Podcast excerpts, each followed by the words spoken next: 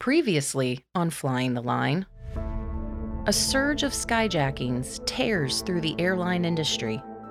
Armed with experience, ALPA mobilizes to halt the advancing threat despite significant pushback.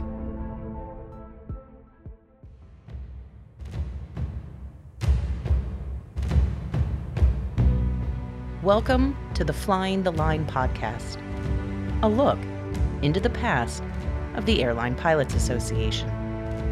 Abridged from the book Flying the Line by George E. Hopkins. Chapter 24 Skyjacking, Part 2. In 1969, the year before the tragic Eastern Airlines skyjacking, the FAA finally appointed a special task force to study electronic screening of passengers on the ground. But had it not been for First Officer Jim Hartley's death by gunshot on the flight deck, the report of this task force probably would have been buried like others before it. The group was called the Task Force on Deterrence to Air Piracy, and ultimately, they opted for the ALPA program of intensive ground screening, likely due to the unrelenting pressure by ALPA. After implementation of ALPA's program, the skyjacking problem started to abate, at least on U.S. domestic flights.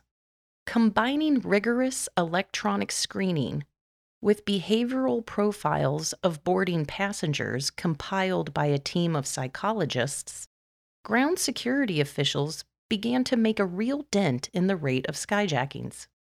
But it took a massive effort one that caught as many innocent pranksters as it did serious hijackers, before the ground screening program would work. Movie star Marlon Brando, for example, wound up in trouble after joking to a cabin attendant about the arrival time in Havana. ALPA began to find wide public support for all its anti skyjacking ideas after the death of Jim Hartley. But amazingly, ATA and the government continued to insist, long after public opinion was clearly on the side of rigorous pre boarding security, that such measures would cause a decline in passenger boardings. Perhaps the government and Air Transport Association were overly influenced by a few politicians who cited civil liberties violations as one possible aspect of pre boarding screening. Senator Vance Hartke of Indiana, a powerful force in Congress during the 1960s, repeatedly attacked the pre boarding screening process in a strange idealistic crusade that once landed him in trouble for failing to open his briefcase for a ticket agent's inspection. It was a bizarre episode. Although a solution was at hand to the domestic skyjacking problem after 1971, for U.S. pilots involved in international operations, it was another story. Many pilots were never aware of the International Federation of Airline Pilots Associations, or IFALPA, until they began desperately to need its services in the fight against international terrorism. The events that finally gave IFALPA the leverage to act against skyjacking internationally came as the result of trouble in the Middle East. The event that set this off took place in August 1968 with the skyjacking of an El Al flight to Algeria. Once on the ground, the skyjackers held the Israeli nationals and pilots hostage for the release of terrorists held in Israel there was an immediate outcry from the world's various airline pilots organizations. At the suggestion of the French airline pilots, IFALPA sent a delegation to Algeria to negotiate the release of the hostages. Using the stick of an international boycott of all air traffic to Algeria, IFALPA got the hostages released. Since holding hostages had not worked, the terrorists tried direct violence next. In December 1968, two terrorists opened fire on a parked El Al plane in Athens, Greece. One passenger was killed and a flight attendant seriously wounded. Although they were tried, convicted, and sentenced to long prison terms, the two gunmen would soon be released. A long series of terrorist incidents directed at air commerce followed.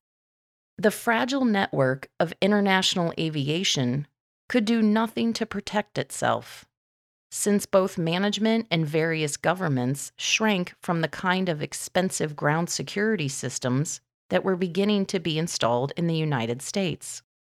Except for the Israelis, whose El Al planes regularly flew with their own security, even in Europe, the airline target was still wide open to terrorism as late as 1972. At this point, the world's eyes began to turn to the United States. Only in America, and of course in the communist bloc countries, was there a solution to the skyjacking problem. The world was finally ready to pay serious heed to the program ALPA had been advocating for in the United States for nearly a decade ground prevention. But it would come too late, and the trigger would be something the Israelis did. Vulnerable as the Israelis were to aerial blackmail, one would think they would avoid provocation. But Israel's hard nosed security forces, finding out that two Algerian security officers were aboard a British airliner en route to Israel, insisted on taking them off the plane. Speculation was that the Israelis wanted to hold the two Algerians hostage for the release of their own operatives being held in Algerian jails. But no one knows for sure. In any case, the Israelis put themselves in the position of inviting retaliation, as IFALPA pointed out in a telegram to the Israeli Prime Minister. The U.S. State Department agreed with IFALPA, and ultimately, the Israelis would release the two Algerians, but not before Black September was born. The Israelis had foolishly grabbed the two Algerians in August 1970 on September 6, 1970, terrorists skyjacked four international flights simultaneously. Only one of the four flights was able to defend against the skyjackers when an onboard Israeli security agent got into a gunfight with the skyjackers, killing one and wounding another. That El Al flight survived only because the two grenades that were smuggled aboard had defective fuses. The other group of skyjackers flew a Pan Am Boeing 747 to Cairo, where they landed, evacuated all the passengers via emergency chutes, and then blew up the plane. The destruction was supposed to be a lesson to the Egyptians for their cooperative attitude towards a peace settlement with Israel.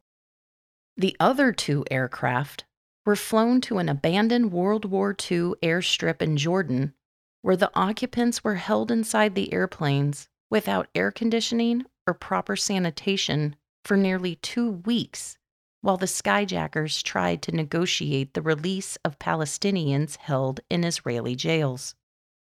When the British government refused to turn over the wounded skyjackers, another team seized a British airliner and added it to the collection of planes squatting in the desert. Meanwhile, the world waited tensely for the ordeal to end. Through massive diplomatic pressure, the skyjackers were finally forced to release their captives. They then blew up all the aircraft as a parting gesture. Although the skyjackers succeeded in blackmailing the British into releasing the wounded, they had worn out their welcome with Jordan's King Hussein. The Jordanian army subsequently crushed the extremist forces operating out of Jordan before Black September ended. The events leading up to Black September would ultimately convince the nations of the world that skyjacking could be eradicated only by the strongest and most concerted of international efforts. In a sense, ALPA and IFALPA had won their battle to force authorities at the highest levels to make the safety and security of commercial aviation a matter of international policy. In the United States, the fruits of ALPA's labor were most apparent in the Anti Hijacking Act of 1974, one of the last pieces of legislation Richard Nixon signed before his resignation. The law was the result of a program of continuous pressure, ranging from the worldwide suspension of service in 1972, which saw many airline pilots throughout the world in symbolic and practical protest refuse to fly. Internationally, IFALPA would press for ratification of the Tokyo and Montreal Conventions against aerial piracy a principal provision of which was levying sanctions against any nation granting sanctuary to skyjackers. But the Anti Hijacking Act of 1974, the first measure to curb aerial piracy that could be called bulletproof, was not born without a great deal of pain and effort. Despite the 160 skyjackings of U.S. airliners from 1968 to 1972, which included the murder of one airline pilot and the wounding of eight others, many pilots were unwilling to give more than verbal support to the anti skyjacking crusade. Some pilots supported airline management when it resisted anti hijacking measures as too costly. For ALPA's Flight Security Committee, this lack of internal unity beyond mere lip service, was a major headache.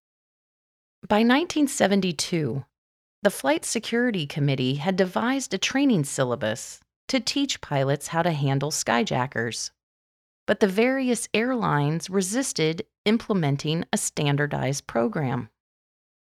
Clearly, one of J.J. O'Donnell's biggest challenges as ALPA president was to find out just how firmly modern pilots would stand together in a true crisis.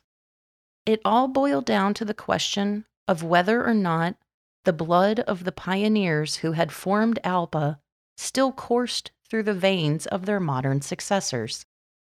The vehicle to reveal the intestinal fortitude of modern pilots, or lack thereof, was the suspension of service crisis of 1972.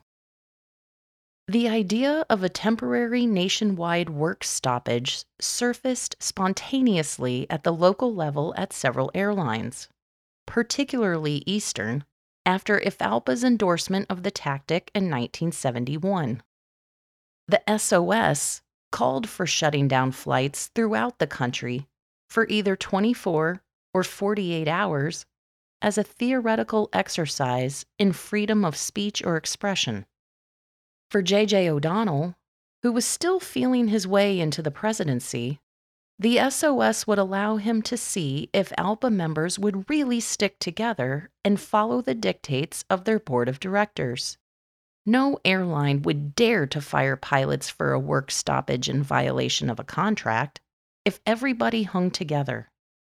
But if some airline pilots refused to honor the SOS, it would weaken the whole project drive a wedge between pilot groups, and suggest that modern pilots were incapable of unified action even in matters of life and death, theirs and those of the passengers whose lives had been entrusted to them. For this reason, J.J. O'Donnell and the executive board raised the SOS idea carefully until finally a consensus emerged that such drastic action was necessary. O'Donnell himself had become convinced by early 1971 that an SOS was worth trying. Finally, in June 1972, after a great deal of effort by Captain O'Donnell, ALPA's executive board acted, authorizing participation in a 24 hour worldwide SOS. O'Donnell was given the authority to determine how and when the stoppage would occur. IFALPA set the SOS for June 19, 1972. On the very day that rumors of a rebellion in the ranks began to circulate, J.J. O'Donnell was scheduled to appear on the morning television news show, Face the Nation. Confronted with hostile questions from the panelists, who cited comments of some other ALPA officials that they would not support the SOS, O'Donnell was in an uncomfortable position. He was also facing a court action that ATA had immediately filed to stop the SOS. O'Donnell put on a resolute performance, partly to intimidate his opponents, and partly to buck up his own wavering troops. When the crunch came, some airlines shut down, notably Eastern, Southern, and Northwest, but others, like TWA and Delta, did not, although there were exceptions at every airline. At some airlines, the SOS broke down completely, thus threatening ALPA's internal unity. Eastern pilots were openly furious at Deltas, whom they accused of cowardice. Many Eastern pilots were heard to say openly that if Jim Hartley had been a Delta pilot, the attitude of Delta's pilots toward the SOS would have been different. Shortly after the SOS episode, a skyjacking occurred at Southern Airways that drove home just how vulnerable professional airline pilots were. Perhaps giving pause to those who refused to support the SOS and causing renewed concern about the bumbling machismo some ground security personnel had displayed in trying to halt skyjackings. Captain Billy Bob Haas and First Officer Harold Johnson had been skyjacked by three petty criminals with a grudge against the city of Detroit after taking off from Birmingham, Alabama in November 1972. The three skyjackers ordered Haas to fly northward to Detroit where they demanded $10 million from city officials. While they waited for somebody on the ground at Detroit to round up the money, the three skyjackers got extremely drunk, forced all the male passengers to disrobe, and generally terrorized everybody on board. After securing the money hastily rounded up by Southern's ground personnel in Detroit, the skyjackers forced Haas to take off, thus commencing a wandering aerial odyssey that spanned the continent from Canada to Cuba. The skyjackers threatened to crash the plane into the nuclear facility at Oak Ridge, Tennessee, and at one point demanded to speak to the President of the United States. Landing in Cuba, the skyjackers thought that the Cubans would welcome them as heroes with their suitcase of extorted money. But the tough looking Cuban soldiers surrounding the airplane unnerved the skyjackers, and a Cuban spokesman was non committal about their future in the country. So they forced Haas to take off once more. By the time FBI agents decided to keep the Southern DC 9 on the ground in Orlando at all costs, by shooting out the tires, they were probably justified in doing so. Although, this action led the skyjackers to shoot First Officer Johnson and force Haas to attempt a takeoff on flat tires. Somehow, Haas managed, in the crippled DC 9, with smoke trailing from its burning landing gear, headed to Havana for the second time that day. Nearly every pilot who was skyjacked to Cuba came away feeling that the Cubans were going to be very hard on their unwelcomed guests. Captain Haas cooperated in the ALPA campaign to widely publicize the comments of Cuban officials indicating that the skyjackers had an unpleasant life awaiting them in Cuba.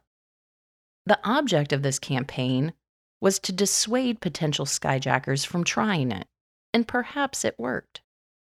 Haas credits his survival and that of his crew and passengers to training he received in handling skyjackers psychologically. ALPA was responsible for the training programs. Among the first initiated by J.J. O'Donnell was one on hijacking management. In 1971, ALPA's executive board authorized distributing educational material on deviant behavior and cooperated with the airlines and the FAA in a program for educating flight crews on handling such behavior. The FBI's intervention in the southern skyjacking posed a mortal danger to Haas and his crew. Despite an ALPA Executive Board resolution adopted in December 1971 requiring that the pilot in command of any aircraft whose safety is being threatened shall have complete and final authority on all questions relating to the handling of the hijacker's demands, whether the aircraft is at a ramp, taxiing, and or en route. This policy flowed directly from the FBI's earlier intervention during a skyjacking of a charter flight in Jacksonville, Florida, that resulted in the death of the pilot. By 1974, after ALPA's heavy advocacy had secured passage of the new anti hijacking law, ALPA President J.J. O'Donnell insisted that a provision of that law clearly stated that aviation authorities would have exclusive responsibility for the direction of any law enforcement activity affecting the safety of flight. In retrospect, perhaps the most amazing thing about the passage of the 1974 anti hijacking statute was that ALPA managed to secure it despite the obvious division within the ranks of professional airline pilots. Like an athlete who manages to win even on days when they are not performing at peak ability, ALPA somehow managed to accomplish its goals. Only in the area of automatic sanctions against nations harboring skyjackers did the 1974 law fall short of ALPA expectations. ALPA President O'Donnell stressed that the excellence of the 1974 law should not allow the air transportation industry to be lulled into a false sense of complacency. Since he had been fighting the skyjacking menace steadily for nearly four years and had endured many of the same frustrations as his predecessor, O'Donnell took understandable pride in the passage of the 1974 law. The response of professional airline pilots to the skyjacking menace was both heartening and disquieting. Many pilots displayed quiet courage and a willingness to stand tough in support of effective remedies backed by ALPA. But at the same time, many other pilots proved, by their tepid responses to the 1972 SOS, that the mere theoretical threat of disciplinary action by their airlines was sufficient to deter them from strong action even in matters of life and death. For J.J. O'Donnell, the response of rank and file members to ALPA initiatives in the skyjacking crisis could not have been more encouraging. But if the SOS was not a success, it was at least a learning experience, one from which O'Donnell would have to profit if he were to remain in a viable position with regards to his membership. O'Donnell's strengths, it was widely agreed, were as a conciliator and negotiator. So he began patiently patching ALPA back together after the 1972 SOS episode, concentrating on a series of specific proposals to be included in what would ultimately be the anti hijacking legislation passed by Congress in 1974. Nobody ever promised J.J. O'Donnell a rose garden as the president of ALPA. It was a good thing he knew it before accepting the office. Next time on Flying the Line, the ascent of J.J. O'Donnell to the ALPA presidency was an unlikely one, but also provided him the needed experience for the job when his time came. Thank you for listening. This has been part two of chapter 24 of Flying the Line by George E. Hopkins. Copyright 1982. We hope you have enjoyed this podcast. To listen and subscribe to more in this series, please check us out online at alpa.org or on Apple Podcasts, Spotify, or other podcast platforms. Until next time, this is the Flying the Line podcast, a look into the past of the Airline Pilots Association. Production copyright ALPA 2021, all rights reserved.